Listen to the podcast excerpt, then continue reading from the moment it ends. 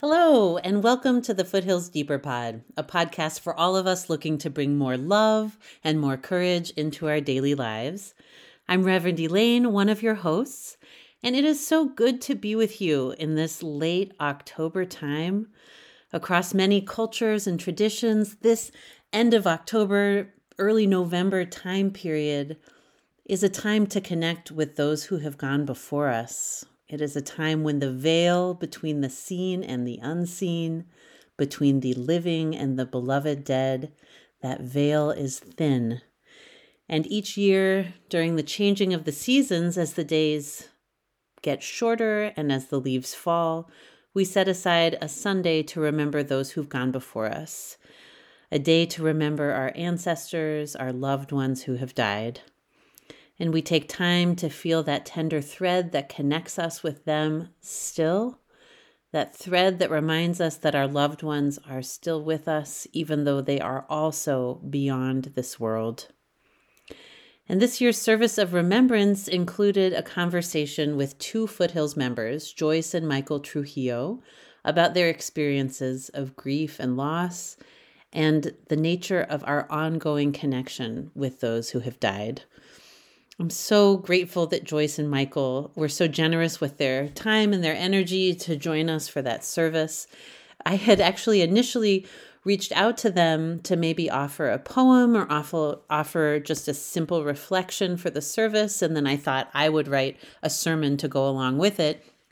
But as we met to talk about that idea, it just felt so clear that they were the people who were supposed to deliver our message that morning. They have so much wisdom to share. And so Joyce and Michael were willing to have a conversation with me this past Sunday in the service, which I'm about to share with you in this episode. They have endured many losses throughout their lives, but the loss that we primarily discuss in this conversation is the sudden loss of their son, Tyler, who died on February 16th, 2003 at age 18. Tyler was a passenger in a car, and he was killed when the car went off the road. I'm so grateful for Joyce and Michael's open-hearted generosity in sharing their experiences. Let's turn now to our conversation. We're grateful for your willingness to share your learnings and your experiences with us. I know our worship theme for the past month or so is all about first times. And the journey of grief is really, in some ways, could be framed as just an ongoing succession of first times. So I thought perhaps we could start our conversation this morning with you sharing about some first times after Tyler's death that really stand out for you. Okay, well, Tyler was killed in 2003, February of 2003. So it's been a little over 20 years. So I do remember the very first time I went to the grocery store after he was killed. I had no idea that I would be so overwhelmed with the grief. I started crying. I had to leave the store. Certain things. And at the time, Joyce and I were attending meetings with compassionate friends, and they were all about parents who had lost children. And I was a little upset, shall I say, with the group by telling them, why didn't anyone give me a heads up about the grocery store? And they all kind of sat there like, oops. But yes, very overwhelming. It was still an open wound in my heart. Well, I guess our first time. Planning a funeral the way I had to, and Michael, it was, and they said to really bring the children into it, And that's when I really realized about how we learn about grieving is we have to go back to how we learned it, to grieve, to say hello to it, and so we can go forward to say goodbye to our grief. And bringing the kids in, Tyler was a big boy, and he built a giant catapult. So his best friend since kindergarten, now they're 18, came with his pickup truck, loaded Hugo, the catapult, up, and we brought it to the Catholic Church. So that was probably the first time the Catholic Church ever had a catapult. Yeah. It was the second time that catapult was in the back of the pickup truck, and I had to tell the boys, ain't going nowhere. Because, they would get this thing would launch liter bottles over 100 yards. It was.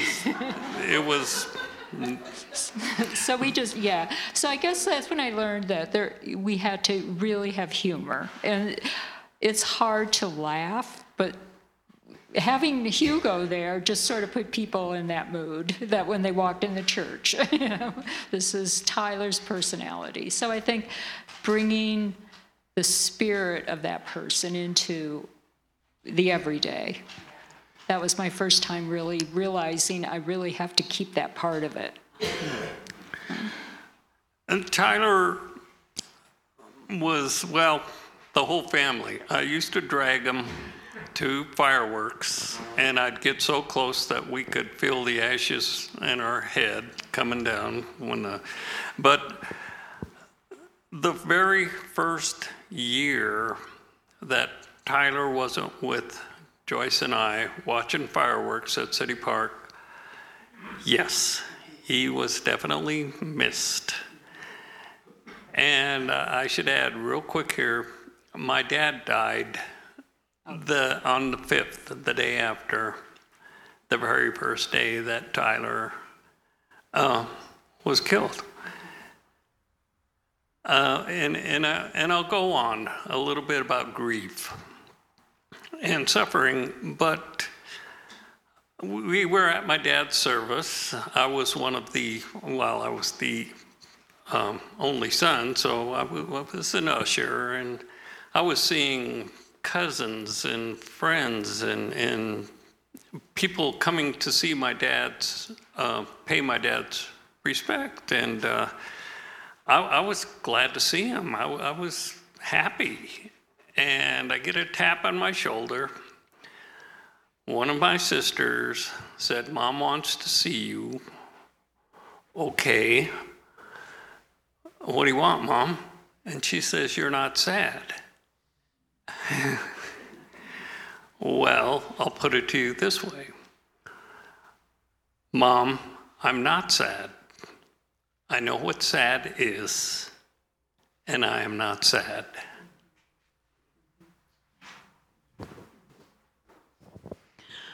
Are there first times that happened after the first year? I think we often think of all those firsts in the year after a death. I'm curious about first times that came after that. Yeah, that's the part of the grief that kind of I had to learn about. And I just recently talked about this with one of my daughters about grief. You think, because it was like 3 mason jars, and there was a ball, and it showed 3 balls getting smaller. And they said, that's what people think grief is, that it gets smaller, but the ball stays the same, and the jar got bigger. And I think that's really where I learned that grief is always there, and there's this, they call it a grief burst. And about 18 years ago, I was just talking about something, and I went right back to that first moment, and it just sort of is shocking how grief is still there. And I think that's what we do, because people will say, "Oh, does it get better?" Yeah, and you're just like, I don't know what to say. Like, it's always there, and it becomes a part of your life because it is love, and love doesn't go away, so that ball is always there. The ball is there, but your life kind of expands around it. Is that those mason jars? Yes. Yeah. So that's a beautiful metaphor. Yeah, I was never one much for dates, like the day he died, his birth date or whatever. I was more instances. Like, for instance, a couple of years later, I went into Jack's outdoor world, and same thing. I teared up, had to leave the store, and I didn't go back there for years. It was something Tyler and I used to do, be a nuisance of ourselves at the telescope department or the camera department or the binoculars. Holy smokes, did we spend time there? And the guy's rolling his eyes because he knows we were not going to buy binoculars. We're just playing with them, you know? But yeah, there's certain instances. I had motorcycles that I had built clear back in the 70s, believe it or not. I was one of those guys. But I always put them away when the kids were growing up and everything, and I used to tell Tyler, this one's yours, you know, because you're too big for this one. But as things go, he never got to ride one. So, like I said, certain things, yeah, he was missing. They brought up his absence. Yes. I'm curious, you know, I know that for so many of us, when we know that someone in our lives has experienced a loss, we want to do the right things, show up in the right way, say the right words. And sometimes, especially when it's a catastrophic loss, we're also terrified that we're going to mess up, or maybe we're even scared to approximate someone who's had a big loss. And I wonder, what do you want us to know that you found comforting or helpful when people approached you after Tyler's death? Yeah. Even now, I love when people ask what his name was. I've talked about any loss, early loss to late loss. There is love, there's a name. Mm-hmm. And every year I would get these cards. There's a group in town, and they do bereavement cards. You write them for someone who has lost a child on the birthday and the death date. And I would receive these cards. And this year I started writing those cards in January. And it is just so powerful to write, because sometimes you say there are no words, and there really aren't. But when you write the name, mm-hmm. and that really gives power to the love. You have recognized this loss and this grief. And that's just it. Say the name, tell the stories. If you remember something, write them, you know, or bring it up, because that's really what I don't know, that's just heartfelt. Don't say God needed another angel. Don't ever say that. That's the one thing. And people still say that to people. A friend of mine has a recent loss of her daughter, and I go, people still say that after all these years. Yeah. But that's what we're taught, that they're needed somewhere, or they're happy. You know, they're happier. How do you know that? You don't know that. Yeah, if God needed another angel, then he got the wrong one. Yeah. Was Tyler not always angelic? Well, he didn't come to church with wings on. I don't know, but he did like to make you laugh. I was sure the night Tyler died, I just thought, I'm never going to laugh again. But we came home, and I just pulled this calculus book out, and then he had written a story about himself in there, Detective Trujillo and the Margarita Bar. And I just thought, oh my gosh, you made me laugh. You know, so I think that's really what our loved ones want. If they want us, they want rest in peace is for us, the living, you know. Will you share a little more with us about your ongoing connection with Tyler even after he's gone? It borders on paranormal. Okay. I mean, seriously. Yeah. He you know, everything that happens, I can almost say he's playing a trick on me.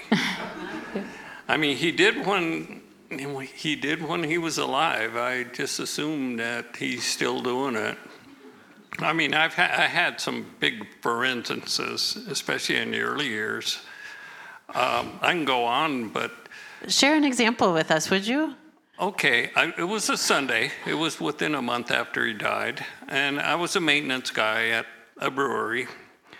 And I was on the keg line, so when things crashed, they got hurt big time. So anyway, we had this guardrail that was supposed to keep kegs in and four trucks out that took a beating pretty bad, and it had bolts. It had, I mean, these were 5/8-inch bolts that, I mean, take a big wrench and everything. So it took a beating. So I unbolted it, took it to the main shop, and straightened it out in the press and everything, and brought it back, and all the bolts were gone.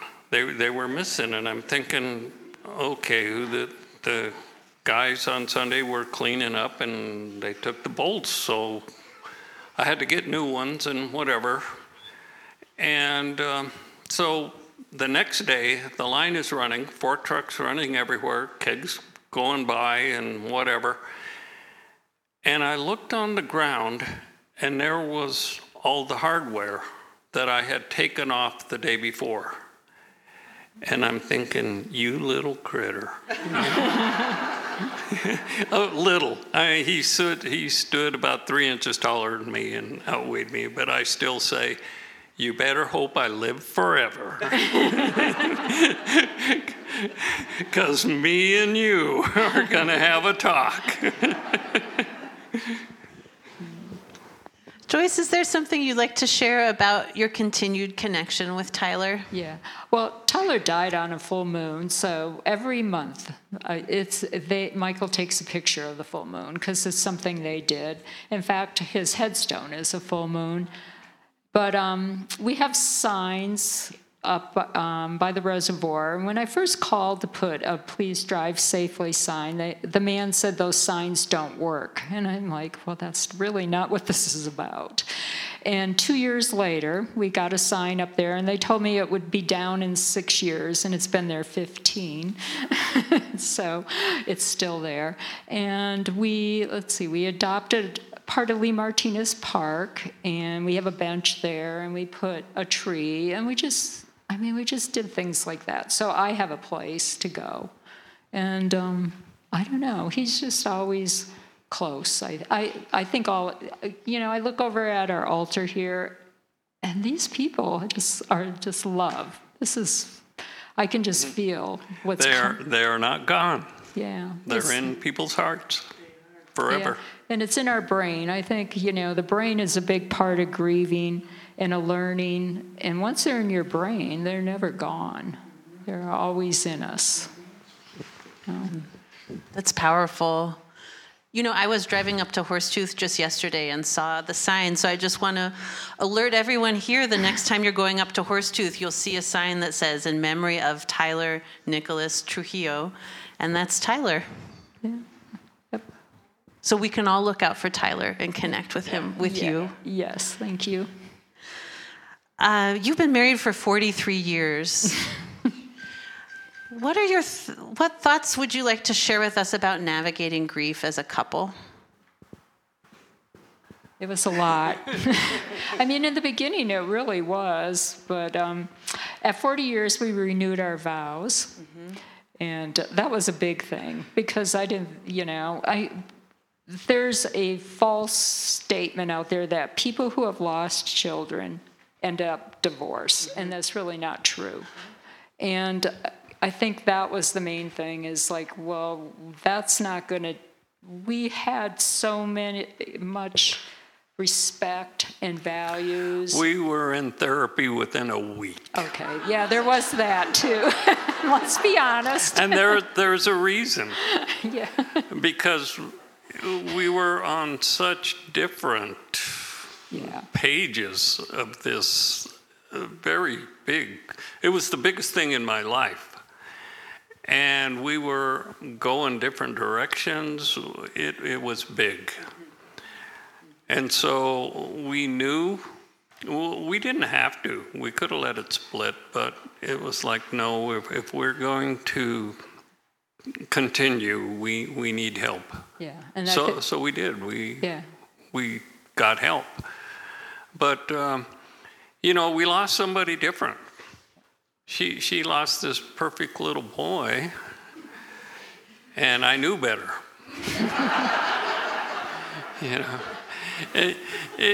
If somebody breaks into your house, okay, they're gonna take this, they're gonna take that, they're gonna ransack whatever, and I'm gonna look around and say, oh man, they took, my 3/8-inch wrench, or something like that. And she lost Grandma's picture. And it's like, who cares about Grandma's picture? And she's gonna say, you've got other wrenches. So that's how something like this works. She lost this perfect little boy, and I lost my reason to call the school every Wednesday and say, what does Tyler need by Friday? But that's how it works. That's so instructive, though, that you all lost to the same Tyler, but the shape of your losses was really unique to each person. Yes. Yeah, I think that's key. Yeah. Under giving each other that space. Mm-hmm. And to respect it. And not try to say, no, we have to be on the same page. Mm-hmm. Yeah. Well, I could ask you questions for the rest of the day, but I know we have a worship service here, so I just want to ask you, is there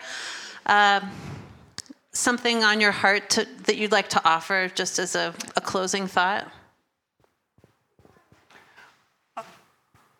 When I started at the brewery, I was one of the very early ones, and there were a group of 10 of us, and they went alphabetically.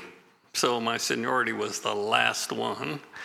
But as things go, there were 3 of us that did hire in on the same day. And if you believe in coincidence, it's one thing, but I don't anymore. All 3 of us lost a son. I don't even know what to think about that. How did that impact your work environment to work with other bereaved parents? At first, when this one guy lost his son, it was like, oh. And then the other guy lost his son, and I'm thinking, holy smokes. Not that I was waiting for this shoe to drop, but it did. Yeah, it was weird. Were you able to offer each other space or support? What did that look like? I don't know, because in case anybody's wondering, I facilitate a dad's group, and this is for dads who have lost children. And dads do it separately. Dads do it differently. I don't know how else to explain it. But in my case, I just wanted space. I didn't want hugs. I didn't want sympathy. I didn't want nothing. I just need some space. And I at the time, I didn't know what they were going through. And when it was my turn, I just wanted some space. Thanks, Michael. Joyce, a parting thought for us, or is there anything else you want us to know? Well, I appreciate having a Remembrance Day. Yeah. So we can share these memories and talk openly and make grief not normal, but part of our conversation. Not that we only keep it during, the funeral and that's it and you're over with it. So if you have a story or a memory of somebody, please share it with them. Mm-hmm. That's my thing. Say their name, always. That's big. Occasionally we'll see one of Tyler's schoolmates, uh-huh. and they will have a story. Yeah. And boy, oh boy, that just. If somebody's wondering, so much time has passed, or I just barely knew the person, would the parents even be interested? What is your advice to that person? Just say it. Yeah, please share. Joyce and Michael, we love you, and we're so grateful to you for sharing with us this morning. Thank you. Thank you. I'm so grateful for this conversation with Joyce and Michael, and I'm so grateful to you, listener, for joining us today. As our time together comes to a close, in this time of year when the veil between the living and the dead becomes so thin, may we embrace the expanding darkness, and may we find in the darkness a place of solace and renewal. May we hold all our beloveds close, those in this world and those beyond this world. May we speak the words that need to be said. May we say their names. May we share our stories. May we remember. May we forgive. May we stay connected. And dare to keep on loving with open hearts. Thank you so much for making time to join this week's episode of the Foothills Deeper Pod. If you have a moment, it would mean a lot if you could leave us a positive review on Apple Podcasts, or if there's somebody in your life who you think would resonate with the big questions we're wrestling with here, please send them a link to this episode. Spread the word. Thank you so much for listening. I'm so glad you joined us.